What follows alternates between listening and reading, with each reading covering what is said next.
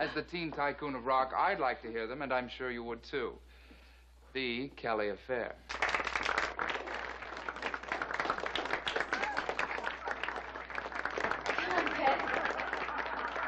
I'd like to strap you on sometime.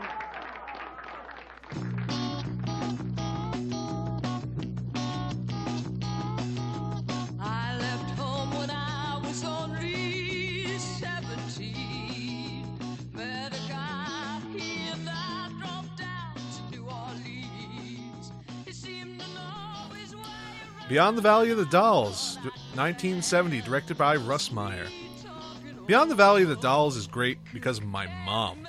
She watched soap operas before going to work every day. That meant I had to sit around for two hours, waiting for all my children in one life to live to be over before I could watch cartoons. I never became a fan, but as the years passed, I familiarized myself with the soap opera formula.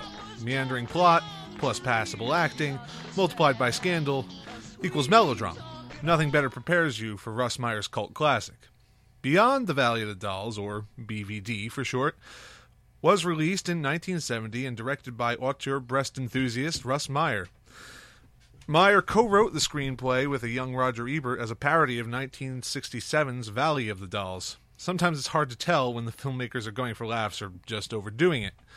The dialogue is outlandish, the performances are exaggerated, and the film has an exploitative eye towards everything. And I mean everything. It's a soap opera in miniature, although perhaps that's what soap operas were meant to be anyway. Three rock musicians, Kelly, Pet, and Casey, drive to Los Angeles and get picked up by an eccentric record producer, Z Man, and spend the rest of the movie being manipulated by the movers and shakers of the Hollywood scene. Drugs and alcohol make their entrance, numerous affairs follow, along with fights over money, and the film ends in a quadruple homicide. There are enough plot twists to snap your neck, but the film is essentially a success story the tale of three women who gain the world and nearly lose their souls.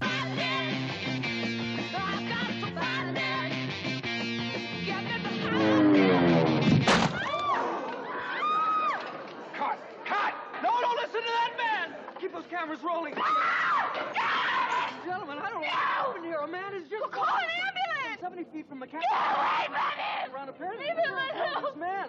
No! He seems very still, very motionless. No, no, he's moving just a little bit. Oh, this is unbelievable. God. I don't know what's involved. Don't move him anymore. I'll get an ambulance. Oh, There's pandemonium here. no. Keep them moving. Keep the cameras moving. It was a well worn genre even in 1970. Valley of the Dolls, the film's namesake, was one of the better known examples. Two lesser known examples, The Girl in Gold Boots and The Beatniks, would reemerge on Mystery Science Theater. It shares a common structure with the musical biopic. A Star is Born, Star Falls from Grace, Star has come back. Even David Lynch took a stab at the f- success formula with Mulholland Drive back in 2001, turning it into a story about failure.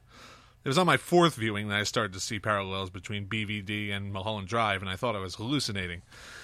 This formula reached one of its many low points in Jem and the Holograms, a film so laughably bad that it bears referencing for that reason alone.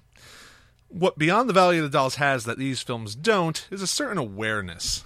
It knows that it's a- success story, and more specifically, it knows that it has to hit certain beats the decadent party, the big performance, the addiction, the breakup, the redemption, and most important of them all, the montage. Rather than building a movie around these cliches, Meyer and Ebert stripped out everything else. If Valley of the Dolls is Peter Jackson's The Hobbit, Beyond the Valley of the Dolls is The Princess Bride. Nothing but the good parts. Now it's your move. In the long run, you'll need someone to trust and count on somewhere along the way. It's my first time in a Rolls. Oh! Nothing like a here. There's nothing like a. Nothing, nothing like a roll. Not even a Bentley. Not even a Bentley. Bentley. Bentley. It's like a roll. A roll. A roll. Events arrive in rapid succession, all the love-making, drunken brawling, and seduction, one scene after another. It's an entire television drama crammed into an hour and a half, saying, Look, we all know why we're here, let's get this done, and we'll throw in some naked women. And it was so. The film is so fast that it can't be bad. On every viewing, I pointed out awkward lines, weird details, two dimensional characters, and truncated plots with minimal arcs, but by the time I noticed Ashley St. Ives' stupid pickup lines, Z Man made a bombastic speech, and before I could listen to it, the Strawberry Alarm Clock was playing a cool song. Anything wrong with the movie leaves quicker than it enters. Russ Meyer is like Bugs Bunny building a bridge across a canyon while the other side collapses behind him. He builds his film so fast that the nonsensical narrative can't catch up with him before he reaches the other side. The strangest thing is that the more I watched the film, the more nuanced the characters seemed. Not that Ebert and Meyer were looking for complexity, but it just kind of happens because of salutary neglect. The film resists moralizing, or well, serious moralizing anyway. Harris, Kelly's boyfriend, resists the Hollywood lifestyle and is judgmental of the entire scene, even after he falls to its temptation. He's Kelly's boyfriend, but he's not there to pick up her pieces or anything else. He's pretty useless in general, actually, and needs more saving than all the other characters. If anything, his closed mindedness rather than his excess and jealousy causes his downfall. Other characters avoid need neat moralizing as well. Ashley St. Ives, the porn star, has the charm of a 15 year old boy and makes love like she's eating dog kibble. She dumps men when they can't keep up and gets no comeuppance at the end because she disappears halfway through the film. Even Z Man, who murders a third of the cast, doesn't fall neatly into the villainous record producer role. He's shady, he's eccentric, he has a sinister edge, but he wasn't a mass murdering maniac until a bad drug trip was thrown into the third act. He wasn't even exploiting the talent, and you call him a record producer? Casey and Roxanne get strange treatment as well. Roxanne seduces Casey into a lesbian affair and convinces her to have an abortion.